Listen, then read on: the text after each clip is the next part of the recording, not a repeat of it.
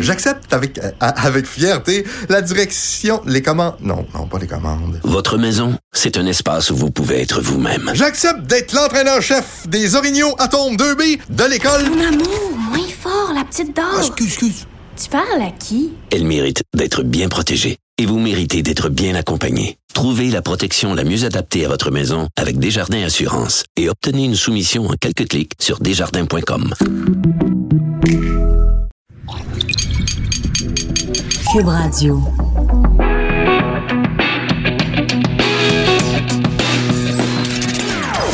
Des opinions bien à elle.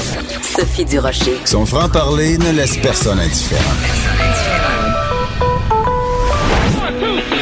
On n'est pas obligé d'être d'accord. Bonjour tout le monde, c'est Sophie en ce magnifique mardi 4 décembre 2018. L'émission s'appelle On n'est pas obligé d'être d'accord, mais vous savez qu'elle pourrait peut-être s'appeler, elle pourrait des fois s'appeler On vient qu'on sait plus. Est-ce que ça vous arrive? Parfois, vous lisez les journaux, vous écoutez la radio, vous regardez la télé, et sur certains dossiers, vous avez de la difficulté à vous faire une tête parce qu'il y a des informations contradictoires, des opinions vraiment opposées. À la fin de la journée, vous vous dites, on vient qu'on sait plus. Moi, il y a un dossier sur lequel j'avoue que j'ai beaucoup de difficultés à me prononcer parce que les informations et les opinions sont très opposées. Il y a le dossier du cannabis, ça rentre dans dans cette catégorie-là, mais il y a aussi le dossier des maternelles 4 ans. J'entendais récemment à une autre station de radio, en fait à notre belle société d'État, un pédiatre, Jean-François Chicoine, qui disait non, non, non, les maternelles 4 ans, c'est pas une bonne idée. Les enfants, ils aiment jouer, faut surtout pas les empêcher avec un projet qui serait trop éducatif.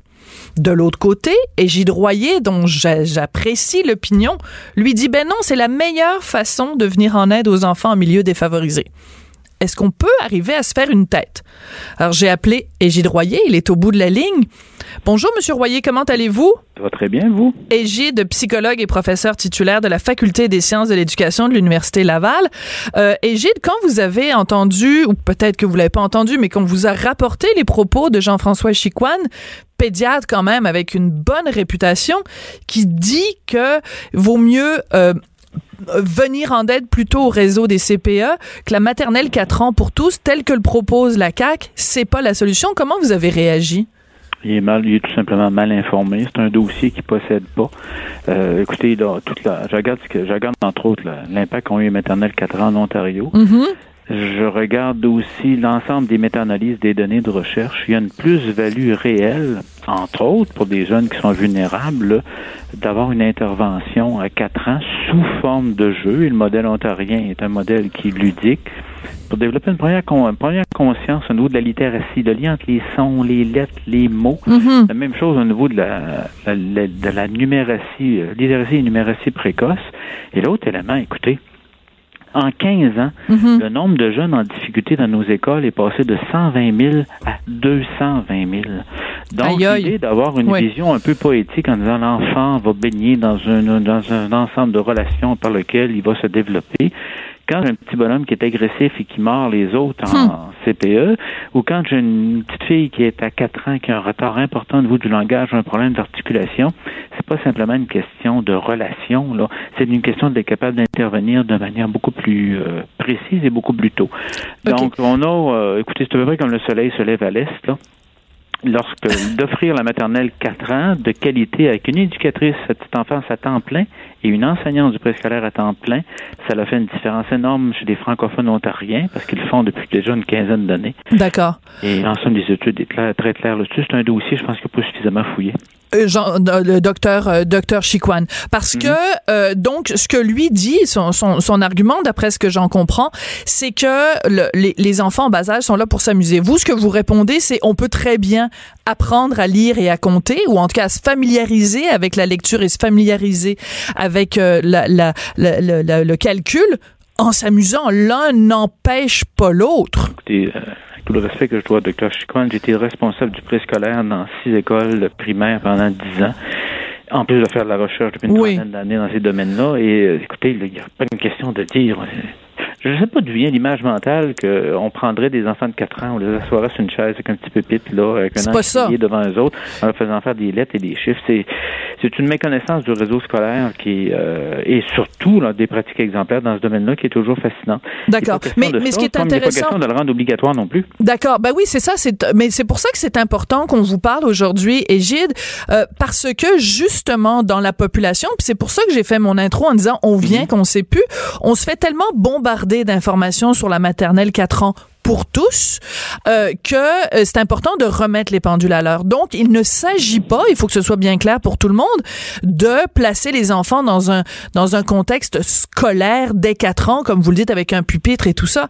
C'est c'est autre chose. Et quand on dit la maternelle pour tous, ça veut dire qu'elle soit offerte à tous, mais elle n'est pas obligatoire dans ce dossier-là, quand on a beaucoup de dossiers en éducation, il y a toujours des petites cordes rattachées, là, et des, euh, on parle de, vraiment des groupes d'intérêt, là, par rapport, qui viennent teinter de manière importante euh, les interventions, que ce soit au niveau du, réseau des CPE, des garderies en milieu familial, que ce soit même au niveau des centrales syndicales, qui ont un rôle, entre autres, d'offrir des, un encadrement syndical à plusieurs de ces organismes-là. Mais prenez un organisme qui n'a pas d'intérêt. D'accord. L'Ordre des psychologues du Québec a pris la position officielle, puis son hmm. mandat, c'est de protéger le public. Bien sûr en fonction de, et je présume que les psychologues ont quelque chose à dire sur le développement. Là. Ben, j'espère. Euh, écoutez, la, la, recommandation est très, très claire. Et il y a une plus-value réelle au point de vue développemental, littératie, numératie, intervention précoce, surtout, que la maternelle 4 ans soit offerte à l'ensemble des jeunes du Québec. Et ça, c'est une position d'un ordre professionnel. Donc, écoutez, moi... Donc, entre l'ordre professionnel et Jean-François Chicoine, et entre l'ordre professionnel, c'est-à-dire qu'entre Jean-François Chicoine et vous qui avez étudié ça pendant des années, bon, je pense pense que on, on, on, on sait euh, on sait en gros euh, où sont les forces euh, et les faiblesses. un des éléments qu'on apporte quand on parle de justement cette fameuse maternelle 4 ans qui est promise donc par François Legault, le problème c'est que on va les placer où les enfants? Est-ce que vous pensez monsieur Royer que en ce moment dans le système d'éducation au Québec, on peut s'engager d'ici 2020 à offrir des maternelles 4 ans pour tous alors qu'on sait que dans les écoles, on manque déjà d'espace. Il y a beaucoup d'élèves qui euh, se retrouvent soit dans des locaux qui sont pas sains ou qui se retrouvent dans des comme des maisons mobiles là, des, des...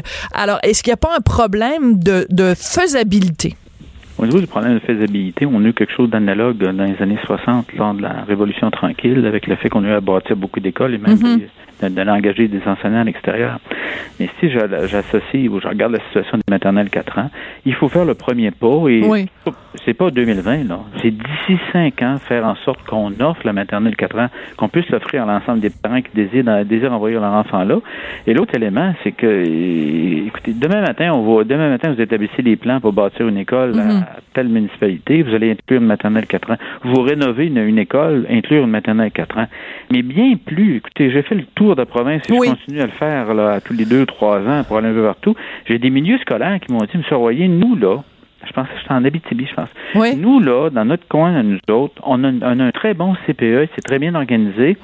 On aimerait, probablement ce qu'on ferait, c'est qu'on demande, nous, commission scolaire, nous allons envoyer une enseignante hein?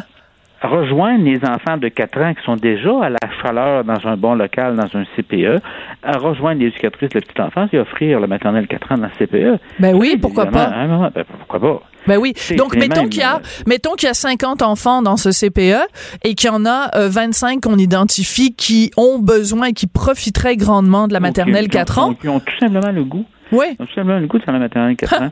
Parce que vous savez, toute la question des milieux défavorisés, c'est pour ça qu'il y a un lien avec l'article que vous avez mentionné tout à l'heure. La quand vous travaillez en milieu défavorisé, votre nombre de jeunes vulnérables est plus important. Oui. Mais tous les enfants vulnérables du Québec, la majorité des enfants vulnérables du Québec ne vivent pas en milieu défavorisé. Avoir un trouble du spectre de l'autisme à 4 ans, est-ce que ça dépend de votre code postal ou est-ce que ça dépend de votre revenu au 30 avril? Ben non. Donc, les gens confondent ça. C'est vrai que si je travaille en milieu défavorisé, ma proportion de jeunes vulnérables est beaucoup plus grande et ça prend une maternelle 4 ans. Mais écoutez, moi j'ai 4 ans, puis je frappe les amis, puis j'ai beaucoup de difficultés à retenir, hmm. à, composer avec mes comportements, ou j'ai un retard de langage. Ça peut, et ça n'a souvent rien à voir avec l'aspect défavorisé ou favorisé. Donc, on l'offre de manière universelle à l'ensemble des jeunes. Les parents qui décident d'y aller y vont. Et sur la dimension, écoutez, votons con, je dirais pas condamner, mais va-t-on occasionner l'échec scolaire de plusieurs Hmm. milliers d'enfants simplement parce que le parent disant simplement, ben, écoutez, on n'avait pas de place. On n'avait pas de locaux. Ce serait, ce serait un manque d'assistance à personne en danger presque. C'est-à-dire que si on peut, si c'est prouvé, en effet, comme vous semblez nous, nous le dire, avec des études à l'appui, qu'on peut améliorer le, le- le décrochage scolaire, diminuer le décrochage scolaire, aller chercher des clientèles vulnérables avec la maternelle 4 ans, ce sera en effet stupide de dire, oh ben là, on manquait de locaux puis on l'a pas fait, fait que ces enfants-là, tant pis, on n'a pas de locaux pour vous. Au contraire, il faut mettre les locaux puis après, le, le reste va suivre, là. Oui, c'est exactement ça. Et l'autre élément, c'est que la question du personnel. Moi, j'ai connu dans les années 70, euh, début des années 80, on avait Ouais. on manquait d'orthophonistes au Québec. Mhm. On a porté des ententes avec la Belgique. On était, euh, on a Hmm. invité des gens. On appelle ça des logopèdes en Belgique. Donc on a Des quoi? on a- on a- Des logopèdes? Log- logopèdes, c'est un nom pour orthophoniste. Et euh, les orthophonistes, on a plusieurs orthophonistes ou logopèdes entre guillemets qui sont venus travailler au Québec. Mais écoutez, si on manque d'intervenants, on a, écoutez, moi, je vous parle, dans la région de Québec, on a un taux de chômage de 3,5 C'est Hmm. plein emploi. Donc, si on manque de personnes, on, on parlait souvent qu'on manquait même de candidats avec un excellent français pour devenir enseignant. Quand on parle d'immigration, quand on parle d'aller Hmm. chercher des gens, pourquoi pas? Et En ça, effet. c'est- Et donc, la question d'espace, là, les enfants de 4 ans, ils sont à quelque part présentement, Ben voilà. dans un endroit chauffé, éclairé. Donc, si d'ici 5 ans, on est en mesure de leur offrir, et s'il faut l'offrir à peu... Écoutez, les commissions scolaires offrent déjà des services d'enseignement en centre jeunesse. C'est l'enseignant de la commission scolaire qui va dans le centre jeunesse. Donc, si dans certains milieux, la, la- la décision de la communauté, et surtout, surtout dans un contexte où il semblerait que les commissions scolaires vont peut-être disparaître dans les prochaines années, que l'école X décide de avec le CPE d'offrir la maternelle 4 ans dans le CPE en affectant un enseignant du préscolaire là. Écoutez, non, il y a plus compliqué que ça comme problème, selon moi. Et ça, cet argumentaire-là, je vous dis, il y a beaucoup de monde qui parle de ce dossier-là avec une petite corde attachée. Il y a des, il y a des, il y a des, il y a des, Il y a des intérêts. Il y a des gens qui ont certainement intérêt à ce que cette, euh, ces maternelles 4 ans ne soient pas offertes euh, pour tous. Ben, Égide, c'est toujours un plaisir euh, de vous parler et de remettre les pendules à l'heure. Je pensais que dans ce cas-là, c'était important de le faire parce que je commençais à me poser des questions, mais là, je vous parle et puis tout d'un coup, le, le monde s'éclaire. Non, j'exagère. Mais, mais c'est important de, de parler à des spécialistes qui savent de quoi ils parlent quand on parle de maternelle 4 ans. Et allez via Google sur la maternelle Jardin, ministère de l'Éducation d'Ontario, maternelle Jardin. Vous allez même avoir des vidéos, des illustrations Hein? sur- qu'on fait sous forme de jeu pour l'apprentissage des sons et des lettres. Écoutez, je, je- je reviens d'Ontario dans une conférence à Oui. plusieurs centaines d'enseignants et évidemment, là, écoutez, personne ne reviendra en arrière là-dessus. Ah non, ça c'est drôlement intéressant. Ben vous reviendrez nous en parler euh, une autre fois de ce de ce voyage euh, dans dans le reste du pays, dans le rock Pour plaisir. pour euh, pour euh, faire en effet un bilan de la façon dont ça se passe parce que comme vous le dites, eux ça fait 15 ans, ils doivent euh, quand même de temps en temps, ils font quand même des choses bien en Ontario, et à part taper sa tête des francophones quand même, ils font des choses bien de temps en temps. Merci beaucoup. Égide Royer. Ça a été un plaisir de, de vous parler. Égide Royer, donc, je vous le rappelle, qui est psychologue, professeur titulaire de la Faculté des sciences de l'éducation de l'Université Laval, qui remettait les pendules à l'heure concernant les maternelles 4 ans pour tous. Elle réagit, elle rugit. Elle ne laisse personne indifférent. De 14 à 15. On n'est pas obligé d'être d'accord. La dernière fois que j'ai croisé mon invité, euh, pour moi, elle était ben, chroniqueuse culturelle à Radio-Canada, puis je la regardais à la télé, puis je l'entendais, je l'écoutais. Maintenant, elle est rendue productrice, réalisatrice, scénariste et auteur. C'est Tania Lapointe. Bonjour, Tania. Bonjour. C'est un plaisir de te retrouver dans un, dans un rôle complètement différent de celui dans lequel on t'a connu euh, il y a pas si longtemps encore, où tu étais chroniqueuse euh, culturelle à Radio-Canada. Maintenant, tu reviens avec un documentaire qui va être présenté demain euh, à RDI à 20h. Ça s'intitule 50-50 et il y a également le livre 50-50. Donc, quand on pense 50-50, on pense bien sûr euh, féminisme, égalité homme-femme. Pourquoi tu as voulu euh, faire ce documentaire sur le, le féminisme, l'égalité? Ben, en fait, tout a commencé en 2015, au moment où c'était pas tellement dans l'air du temps, mais où moi je me posais la question à savoir, on m'avait dit moi en grandissant, tu peux faire tout ce que tu peux, que tu peux faire tout ce que les gars peuvent faire. Quand j'étais jeune, je les ai crus. Et en grandissant, je me suis dit, mais est-ce que mon existence de en tant que femme euh, est différente de celle d'un homme? Et euh, donc on a commencé à se poser des questions, ma collègue Laurence Trépanier et moi, à savoir euh, justement que ce soit en politique, en droit, dans tous les domaines, quelle était la réalité des femmes aujourd'hui? Et donc ça a été le point de départ et très rapidement, il y a eu cette controverse avec Lise Thériault qui s'est dit non féministe alors qu'elle était ministre de la condition féminine. Et, et tout à coup, on s'est rendu compte que la recherche se faisait toute seule. Euh, parce qu'on s'est rendu compte qu'il y avait là un débat majeur, un débat de fond qu'on devait avoir. Et euh, c'est à partir de ce moment-là qu'on s'est rendu compte que tout n'était pas réglé, euh, que les gens se questionnaient par rapport à ce que c'est être féministe euh, et quel rôle les féministes doivent jouer. Et donc nous, on s'est dit de quel, par quel angle est-ce qu'on attaque le sujet et on s'est rapidement rendu compte que nous, on voulait, on savait qu'il y avait un problème. Il y a d'autres avant nous qui l'avaient dit et qu'on cherchait des solutions, des gestes concrets que nous-mêmes on pouvait poser et qu'on proposait euh, à d'autres, des hommes et des femmes, parce que selon nous, euh, l'égalité va être atteinte si les hommes autant que les femmes participent à ce, à ce grand projet de société. Alors, je comprends tout à fait la prémisse. Maintenant, euh, tu, tu dis que c'est parti un petit peu donc avec ce que Listerio avait dit, mais quand on regarde ton documentaire, des femmes qui pensent comme Listerio, c'est-à-dire des femmes qui sont qui ne s'identifient pas avec le féminisme, même si fondamentalement elles le sont parce qu'elles sont pour l'égalité, ces femmes-là, on les entend pas beaucoup, mais pas du tout même dans ton documentaire. Euh, Tout à fait. Est-ce que et donc c'était c'était une volonté de ta part? Comme je te donne un exemple Denise Bombardier Mm-hmm. elle elle est dans toute sa vie sointe le féminisme l'égalité homme-femme mais si tu lui demandes elle va être extrêmement critique face au féminisme 2.0 mais des femmes comme Denise il y en a zéro zéro dans ton documentaire Ben nous, c'est justement ça. On cherchait à trouver des voix nouvelles, des gens qui allaient porter euh, le, le message. On a quand même euh, Pauline Marois qui était euh, Ouais. qui, qui, qui défend le féminisme, mais dans le livre on en parle et elle nous l'a dit quand elle a commencé à travailler avec Madame Lise Payette, elle est pas pas du tout féministe. Euh, donc on a cherché des voix qui étaient é- étaient différentes, qui apportaient parce que y a, on a beaucoup parlé de féminisme d'une certaine façon. Euh, et oui, il y a des Denise Bombardier, des femmes qui sont euh, qui défoncent des, des, des je, je le dis des, des femmes qui défoncent les murs, qui vont euh, faire changer les plafonds de verre oui, exactement.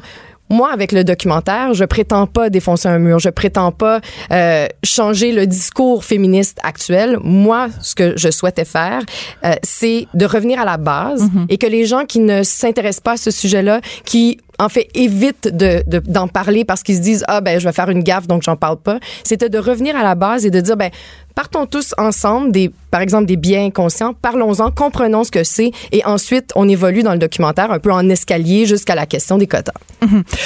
Il y a un, un reproche que je voudrais faire à ton à ton à ton documentaire, si je peux me permettre, c'est que moi je me disais bon ben je vais être super euh, ouverte, je vais écouter le documentaire et tout, puis là je me disais j'ai noté à chaque fois qu'on parlait d'une forme de discrimination Ouais. envers les femmes. Alors j'ai noté euh, il y a euh, des boxeuses à qui on a demandé de porter des jupes. Ouais. Alors que les gars, ben évidemment, on leur demande pas de porter des jupes. Euh, Il y a euh, des musiciennes dans les orchestres symphoniques, quand on fait des auditions à l'aveugle, elles ont plus de jobs que quand on voit que c'est une femme. Elles ont moins de chances de trouver une job dans un orchestre euh, symphonique. Euh, on voit pas assez de femmes enceintes à l'écran. Je me dis, ben si c'est juste ça, les formes de discrimination auxquelles les femmes font face en 2018, ben Mais non, mais c'est ben ben ça c'est de simplifier en fait pa- parce que Ouais, mais tu sais, l'excision, euh, les, les, les femmes qui se font euh, enlever des clitoris avec euh, avec des lames de rasoir, des femmes qui se font agresser sexuellement par leur patron. Enfin, je trouvais que c'était un peu euh, édulcorer le, le combat des femmes en 2018. Là. Si Ben- on écoute ton documentaire, on se dit, ben finalement, les femmes, ça va bien en 2018. C'est- Non. Leur seul prob- Mais- problème, c'est que les boxeuses mais je doivent porter votre des non mais je, je comprends je comprends le point de vue tout à fait et on s'est posé la question comment Ouais. on aborde le sujet? Parce que l'excision euh, les, la, la- violence Les mariages forcés. euh, tout ça ça ferait ça fait des, des, des sujets documentaires en soi et Ouais. je suis totalement d'accord qu'on n'aborde pas ces questions là on aborde autre chose autrement Euh, nous on aborde oui la question qui peut, ça peut sembler en fait quand, quand quand tu le dis on dirait que c'est un peu anodin finalement ce qu'on fait mais c'est pas anodin notre démarche parce que euh, je pense que de parler des auditions à l'aveugle et de dire que c'est pas un phénomène qui est nouveau les auditions à l'aveugle. C'est depuis les années 50 qu'on s'est rendu compte que dans les orchestres partout dans le monde c'est un processus qui a été inventé en, en Europe où on s'est rendu compte que c'était seulement des musiciens masculins qui étaient euh, retenus euh, dans des positions et qu'on a décidé de cacher chez les musiciens, qu'ils soient hommes ou femmes, pour que, au final, tout ce qui compte, c'est la manière dont une personne joue. Et encore aujourd'hui, à l'Orchestre symphonique de Montréal, c'est comme ça qu'on procède. Et la raison pour laquelle on donne cet exemple-là, euh, c'est qu'au final, c'est un processus qui est transférable. Euh, le nouveau dirigeant des Maple Leafs, euh, de l'équipe de hockey des Maple Leafs à, à Toronto, a décidé pour trouver ses dépisteurs de procéder à un processus semblable où on neutralise des candidatures, on efface les noms, on oublie la feuille de route et on observe, on observe les résultats. Il a donné un défi de faire un dépistage fictif et de tous les résultats, la personne qui a eu le meilleur résultat, c'est une femme de 32 ans et c'est une femme qui a été élue pour faire le dépistage. Donc, c'est un exemple concret pour dire qu'il y a des moyens qui sont accessibles parce que L'objectif, c'est dans le quotidien. Nous, ça, ça revient à notre réalité au Québec euh, où on cherche Mais est-ce qu'on s'entend, est-ce qu'on s'entend, Tania, toi et moi, qu'au Québec, en 2018, c'est peut-être un des endroits sur la planète en ce moment où on n'a pas l'égalité? Je suis d'accord avec toi, on n'est pas à 100% égal. Mais je veux dire, quand on regarde par rapport au reste de la planète, quand on parle, regarde au reste de l'Amérique du Nord, quand on regarde par rapport au reste du Canada, c'est quand même au Québec. Ça va bien pour les femmes, là. Tu sais, si la ça seule va bien, mais chose c'est qu'on a, réglé, mais c'est pas. mais qu'est-ce qui est pas réglé, Tania? Ben, Qu'est-ce c'est c'est pas quoi réglé le quand- sujet brûlant là, que, qui justifie que tu passes trois ans de ta vie pour faire un documentaire d'une heure pour réveiller le monde en disant c'était écœurant, il y a des discriminations effrayantes envers les femmes? Mais c'est quoi, les, c'est Ben, quoi, moi- moi, je- nomme-moi moi- les discriminations horribles auxquelles font face les, les femmes au Québec en 2018. Ben, à titre d'exemple, si mon documentaire est pas si euh, choquant que ça, déjà, euh, on, on- écrit sur euh, euh, sur les, les, les réseaux sociaux que notre documentaire, euh, euh, justement, en fait, ça, ça fait réagir beaucoup les hommes qui disent, ben là, franchement, euh, les hommes et les femmes, euh, ce serait mieux si les femmes revenaient à leur rôle, c'est-à-dire être à la maison euh, et Oui, avoir mais des, des, enfants. des tapons puis des taouins, il y en a qui vont Oui, exactement. tout Mais sur ce les que je médias dis, c'est que même dans les gens que je côtoie, des, des connaissances, il y a des gens qui n'ont pas cette conscience-là. Et moi, je pense que si on conscientise les gens euh, à, à, à, à grande échelle Oui, sur mais enjeux- conscientiser à quoi?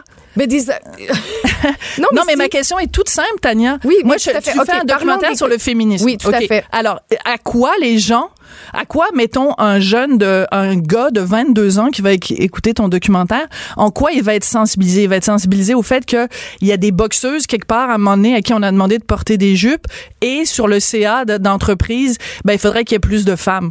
Mais, oui, Oui, mais si on, on, on par- on parle des femmes euh, qui euh, que l'on juge encore sur leur apparence. Donc, moi, j'ai fait un documentaire sur le féminisme, sur l'égalité. Et oui, on parle et de- tu montres constamment dans ton documentaire, Tania, les femmes en train de se faire maquiller. On voit les maquilleuses arriver Oui, puis ça, maquiller ça, je tout savais qu'on allait me critiquer là-dessus. Ben- mais on fait de la télé. euh, sur les plateaux de tournage, les gens sont maquillés et on filme autant les hommes que les femmes euh, qui se font maquiller. Ça fait partie du processus. Oui, mais tu et, et nous, la raison la- pour la laquelle on a dictature de la beauté. décidé de mettre ça Ouais.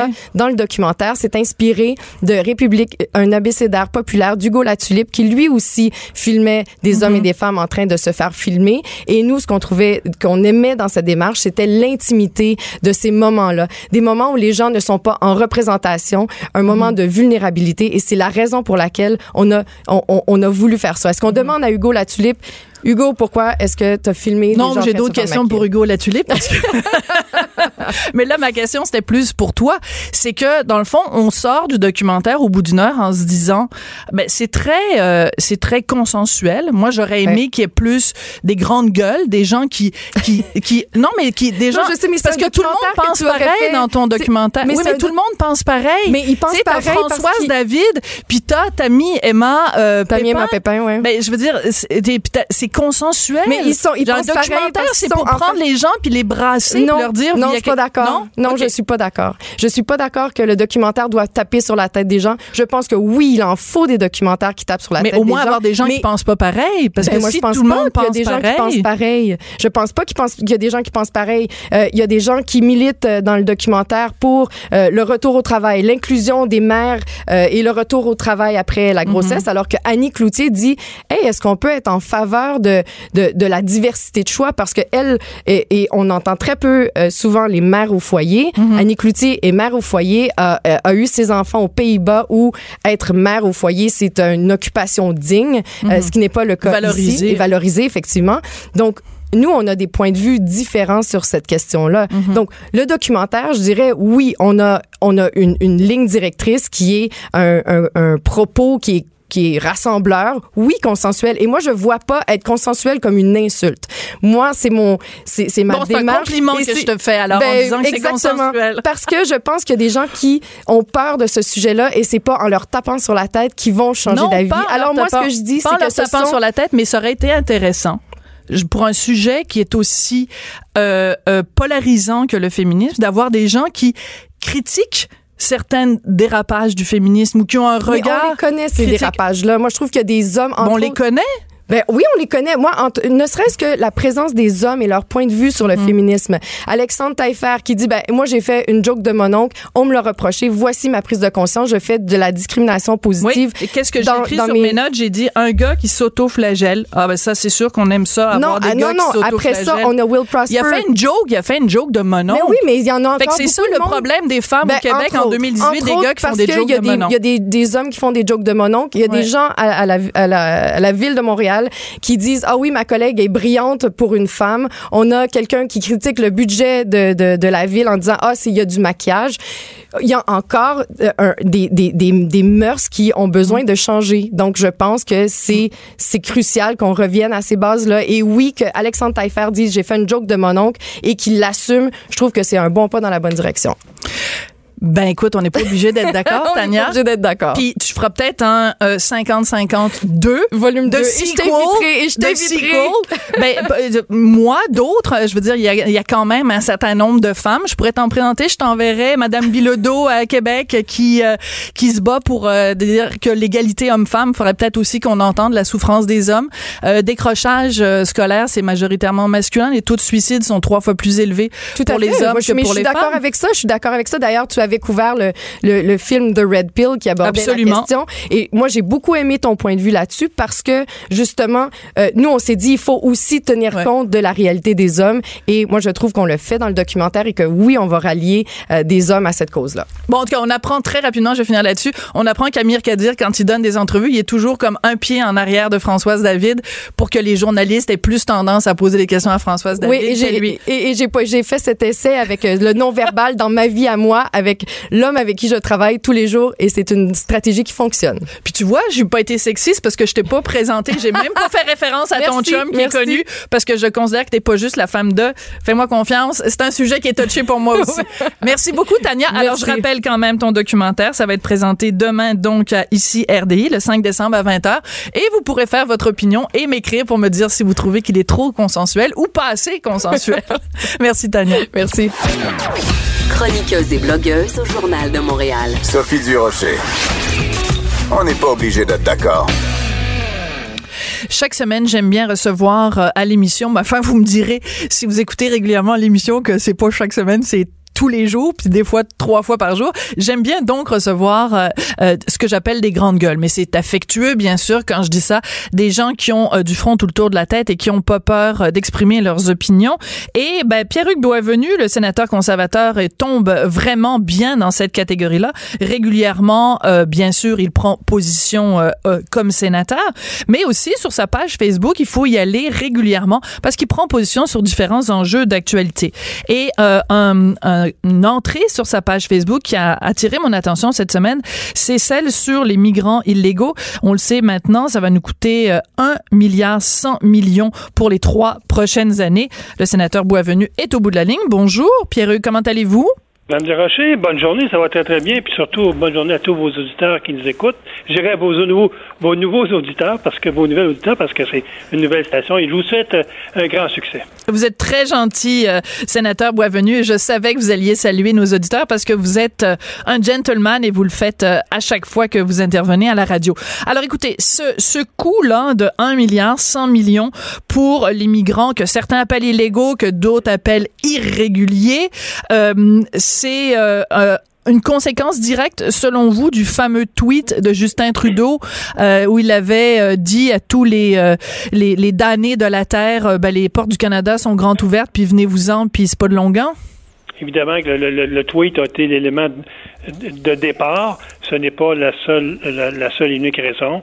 Une des raisons importantes aussi, c'est qu'on n'a pas réglé euh, on n'a pas bien géré l'arrivée massive de ces, ces illégaux-là. Euh, partons des Haïtiens, partons ensuite des gens de l'Amérique du Sud. Donc, on a carrément laissé euh, euh, les frontières canadiennes, surtout côté Québec et une partie Ontario, on les a laissées complètement ouvertes, sans contrôle. Et euh, c'était une approche d'accueil sans, je dirais, sans, euh, sans contrainte. Euh, où les illégaux avaient à peu près, au sens euh, de la philosophie libérale, au sens de la philosophie Trudeau, les mêmes droits que les légaux. C'est les deux raisons. Et l'appel à venir chez nous, mais une fois que les gens arrivent, même s'ils sont illégaux, euh, on les laisse rentrer comme si ce, ce serait des, des, des légaux. Et c'est là, je pense qu'il faut, il faut, il faut débattre du sujet. Oui. Alors, quand on dit débattre du sujet, il y a beaucoup de gens, je trouve, dans ce dossier-là, qui mélangent tout.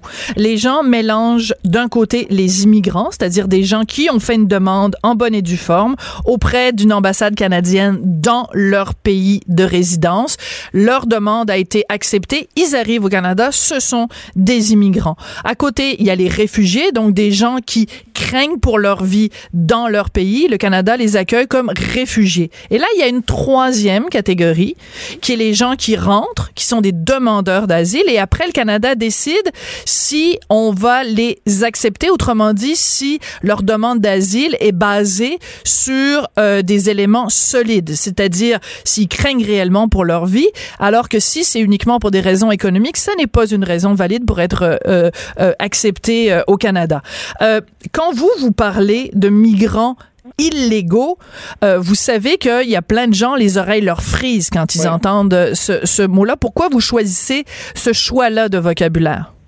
parce que les gens ont, ont décidé d'atténuer euh, le langage, comme, comme les gouvernements libéraux antécédents ont toujours, je dirais, eu un langage plutôt at- at- ténu par rapport à ce qui est du monde criminel. On n'appelle plus un criminel un criminel, on l'appelle le, le contravenant, euh, et euh, on n'appelle plus euh, quelqu'un qui récidive, on va parler de quelqu'un qui est, mo- qui, est, qui, est, qui est non adapté. Donc, on a, on a carrément, je dirais, tempéré, on a rendu notre, notre langage là, presque aseptisé, qui fait qu'on ne fait plus de distinction entre ce qui est légal puis illégal. et, et ça, ça lance un message, à mon avis, dangereux auprès de nos jeunes, auprès même de, de migrants qui, est légal, qui, est, qui sont légaux aux États-Unis, qui sont légaux, puis qui regardent ça aller, puis disent, coudon, pourquoi j'attendrais, moi, 10 ans? Parce que c'est le délai que ça prend à peu près Ouais. pour un, un immigrant euh, légal entre 6 et 10 ans avant que son dossier soit accepté par le Canada. Pourquoi je serais légal dans toute la conformité des lois canadiennes alors que le même pays euh, reçoit des milliers, sinon des dizaines de milliers d'illégaux et qui sont traités avant moi? Ça, c'est c'est ça qui fait que ça vient complètement, je pense, euh, euh, ça rend le système complètement désabusé et ça fait aussi que les coûts sont énormes.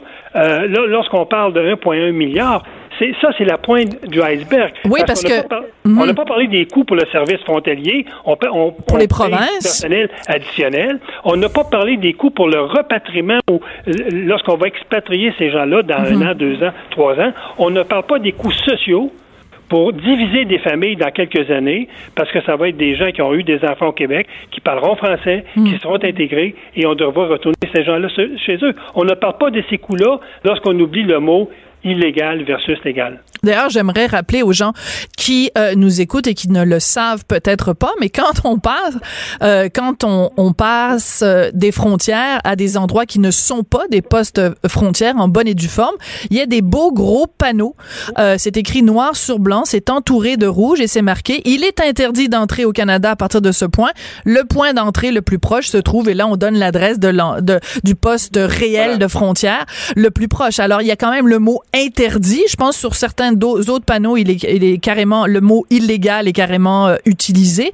Donc quand on parle d'immigrants illégaux, ce sont des gens qui sont entrés dans un point d'entrée au pays qui n'était pas légal. Mais, mais, mais c'est ce qui est, ce qui est euh, interpellant dans le discours de Trudeau, de M. Trudeau, c'est aussi tout ce qui se passe actuellement en marge de l'immigration, c'est le travail qui se fait à l'ONU pour amener Oui. les pays à, à signer Le euh, pacte. le- le- la charte sur l'immigration. Le Et pacte, lorsque oui. Trudeau a décidé il y a un an de ne plus parler des illégaux, mais parler des irréguliers, puis maintenant il n'en parle plus des réguliers, ça veut dire que lentement, il dirigeait le Canada vers la signature de cette charte-là, qui va faire en sorte que maintenant, l'immigration, qu'elle soit légale ou illégale, ne sera plus un privilège pour les gens qui s'en viennent au Canada, mais ça sera un droit pour les immigrants Mm. et ça sera une obligation pour le Canada de les accueillir. Donc, c'est une abdication de nos droits à, à gérer notre territoire et c'est ça qui est dangereux là-dedans. C'est tout ce qui, c'est tout ce qui est en dessous du langage là, irrégulier, illégal, c'est de se diriger lentement à adopter la charte de l'ONU. On va carrément ab- abdiquer nos droits en termes de gestion de l'immigration. Monsieur euh, Boisvenu, sénateur Boisvenu, quelqu'un qui nous écoute en ce moment et qui se dit dans sa tête, ouais, Boisvenu, il est contre l'immigration, vous répondez quoi à cette personne-là? Absolument pas. Écoutez, ben, mon, mon père est français, ma mère est irlandaise. Donc, hein, on peut dire que là-dessus, là, euh, je suis très, très près de parents qui ont immigré au Canada, des grands-parents qui ont immigré au, au Canada, je veux dire, au 19e siècle. Et j'ai des amis musulmans, j'ai des amis français, j'ai des amis de toutes les nationalités. Et si je suis quelqu'un qui défend l'immigration, c'est bien moi, parce que le Canada et le Québec en particulier, avec notre taux de natalité, si on a le taux de natalité, si on n'avait pas la part des immigrants, écoutez, ça nous coûterait une fortune en impôts. Ça- on aurait, on aurait des grands-parents ou des parents qu'on ne pourrait pas offrir les services qu'on peut offrir, même s'ils sont questionnables. On ne pourrait pas avoir le système de santé qu'on a. Donc, l'immigration, c'est juste d'amener un équilibre dans notre population entre ceux qui reçoivent des services et ceux qui les payent. Donc, il faut être ouvert à l'immigration, mais c'est comme la réhabilitation. C'est pas l'immigration à tout prix, c'est l'immigration avec un cadre, avec des conditions, et c'est le Canada qui gère ces conditions-là. C'est pas une organisation externe qui s'appelle l'ONU. D'accord. Ben, je pense que c'est assez clair. On va continuer à vous suivre euh, sur Facebook, vos, vos montées de lait. Je sais pas, on peut-tu dire ça pour un gars, une Non, montée non, de non, lait? je, je fais jamais de montée de lait. Je, je mets des propos. Oh, qui ben là, sont, euh, quand même. Et les gens, et, et les gens ils me critiquent et j'adore les critiques. Ah bon, Euh, ben que- tant mieux. Ben, que ça- les gens ne pensent pas, lorsqu'ils me critiquent, euh, qu'ils me blessent. Ce que je n'aime pas, c'est des insultes, mais que les gens critiquent ce que je dis, c'est leur droit, comme c'est mon droit d'émettre mes opinions. Absolument. Et, euh, et vous le faites euh, régulièrement, donc vous allez sûrement régulièrement revenir euh, à l'émission. On n'est pas obligé d'être d'accord. Merci beaucoup d'avoir été là aujourd'hui. Bonne journée. Sénateur Bois, le sénateur conservateur Pierre-Hugues Boisvenu. Surtout ne bougez pas. Parce qu'après la pause, on va vous révéler ce qu'il y avait sur la liste, la fameuse playlist de l'astronaute David Saint-Jacques. Sa dernière chronique fait jaser? Écoutez pourquoi. De 14 à 15. On n'est pas obligé d'être d'accord. Cube Radio. Quel beau moment d'émotion on a vécu hier avec euh, l'astronaute David Saint-Jacques, l'astronaute québécois, qui était donc à bord de la fusée Soyouz qui s'en allait rejoindre euh, la station spatiale internationale. Mais il y a quelqu'un qui suivait ça de très près ici au Québec. C'est un grand copain de l'astronaute David Saint-Jacques qui s'appelle Nicolas Titley, un ancien collègue de travail. Bonjour Nicolas, comment vas-tu? Euh, bonjour Sophie, ça va très bien et toi? Écoute, je savais que ton grand amour de la musique, je ne savais pas. Par contre, je l'ai appris euh, tout récemment que c'était que non seulement t'es copain avec David Saint-Jacques, mais que c'est toi qui lui as préparé sa playlist qu'il a euh, amené dans l'espace. Alors, explique-nous comment tout ça s'est passé. En fait, euh, le, la responsabilité de tout ça incombe à une personne qu'on apprend à découvrir, qu'on la, on la voit de plus en plus, c'est l'épouse de David, euh, Véronique Morin, qui gère beaucoup euh, de tout ce qu'il y a autour de la mission. Elle s'est beaucoup, beaucoup occupée des Mhm. relations publiques, de toutes sortes de choses. Et comme on est très, très proche, euh, Véronique m'a demandé, euh, elle m'a dit, j'aimerais ça que tu fasses des listes à David. David, il n'a pas le temps de faire ça. Ben non. Il est très occupé à apprendre le russe, à apprendre le pilotage. Ouais. J'aimerais que tu lui trouves des musiques qui, euh, en fait, euh, euh, pourraient être écoutées dans différentes circonstances. Et là, la première liste, parce que c'est la première euh, de quelques-unes, Ouais. euh, qui a été rendue publique, c'est celle qui était destinée à le calmer un peu Hmm. dans cette période-là qui précédait le décollage. Parce que ce qu'il faut savoir, c'est que les pilotes sont assis dans le- la capsule Soyuz pendant trois quarts d'heure à peu près à attendre. Euh, et là, la plupart du temps, ils écoutent de la musique. Donc, j'ai essayé de choisir des chansons qui étaient euh, plutôt relaxes et qui, qui le mettaient dans un état d'esprit euh, plus détendu. Mais donc, est-ce que le critère, c'était justement que ce soit planant, que ce soit un peu space, pardonne-moi le, le, le jeu de mots, mais, euh, mais en même temps, euh, il fallait que tu lui fasses découvrir des artistes ou c'était quoi le- l'entente? Ben, il y, a, il y a un peu de tout ça. En fait, Véronique m'a dit, vas-y, euh, carte blanche. Euh, elle elle m'a aussi euh, donné quelques euh, quelques artistes que David aime bien. Elle-même a fait des, des petites listes de lecture avec les chansons euh, qu'ils écoutent avec les enfants à la maison, par exemple. Les enfants ont choisi des chansons aussi. Oh, c'est mignon! Oui, parce que David, il a fait qu'il a un iPod spatial euh, qu'il a pu apporter avec lui et dans lequel donc on retrouve toutes sortes de choses. Il apporte avec lui des lectures aussi, euh, euh, des choses pour passer le temps, là, parce que quand même six mois et demi euh, dans une boîte de sardines, c'est- assez long quand même. Euh, et même s'ils ont beaucoup d'occupations, il faut se changer les idées. Euh, donc, euh, ces différentes chansons-là, euh, moi, je les ai faites vraiment sous le coup de l'inspiration. Évidemment, tu as utilisé l'adjectif, c'est un peu space et c'est un mot qui est tout à fait bien choisi. J'ai trouvé des chansons des fois qui ont rapport avec le voyage, euh, qui ont rapport avec l'évasion, euh, avec l'espace. Euh, et il y a une autre liste qui va être rendue publique euh, plus tard là, où euh, c'est que des chansons qui sont inspirées par l'espace. Euh, il y a- et il y en a plusieurs. J'ai été très surpris de, de Ah oui? Mais, euh, mais c'était ça. Puis je voulais aussi mettre en valeur aussi des artistes d'ici. Euh, Absolument. liste qui va paraître, que ce que je fais avec le frère de David, d'ailleurs, Laurent, euh, où on va mettre plein plein d'artistes québécois Hmm. pour qu'ils soient bien représentés dans l'espace. Parce que c'est important de le mentionner, c'est que chacun part, chacun des astronautes part avec sa liste.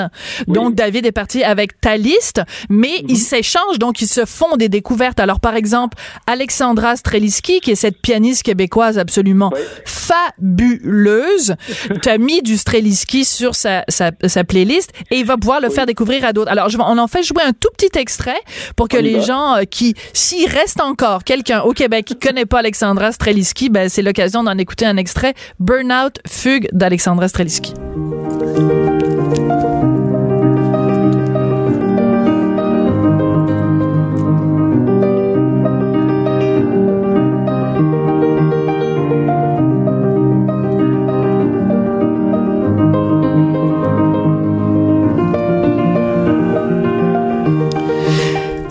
Nicolas, moi, j'écoute ça, puis ça me donne juste envie de partir dans une navette spatiale, puis aller rejoindre des Russes dans une boîte de sardines. Ça me fait vraiment cet effet-là.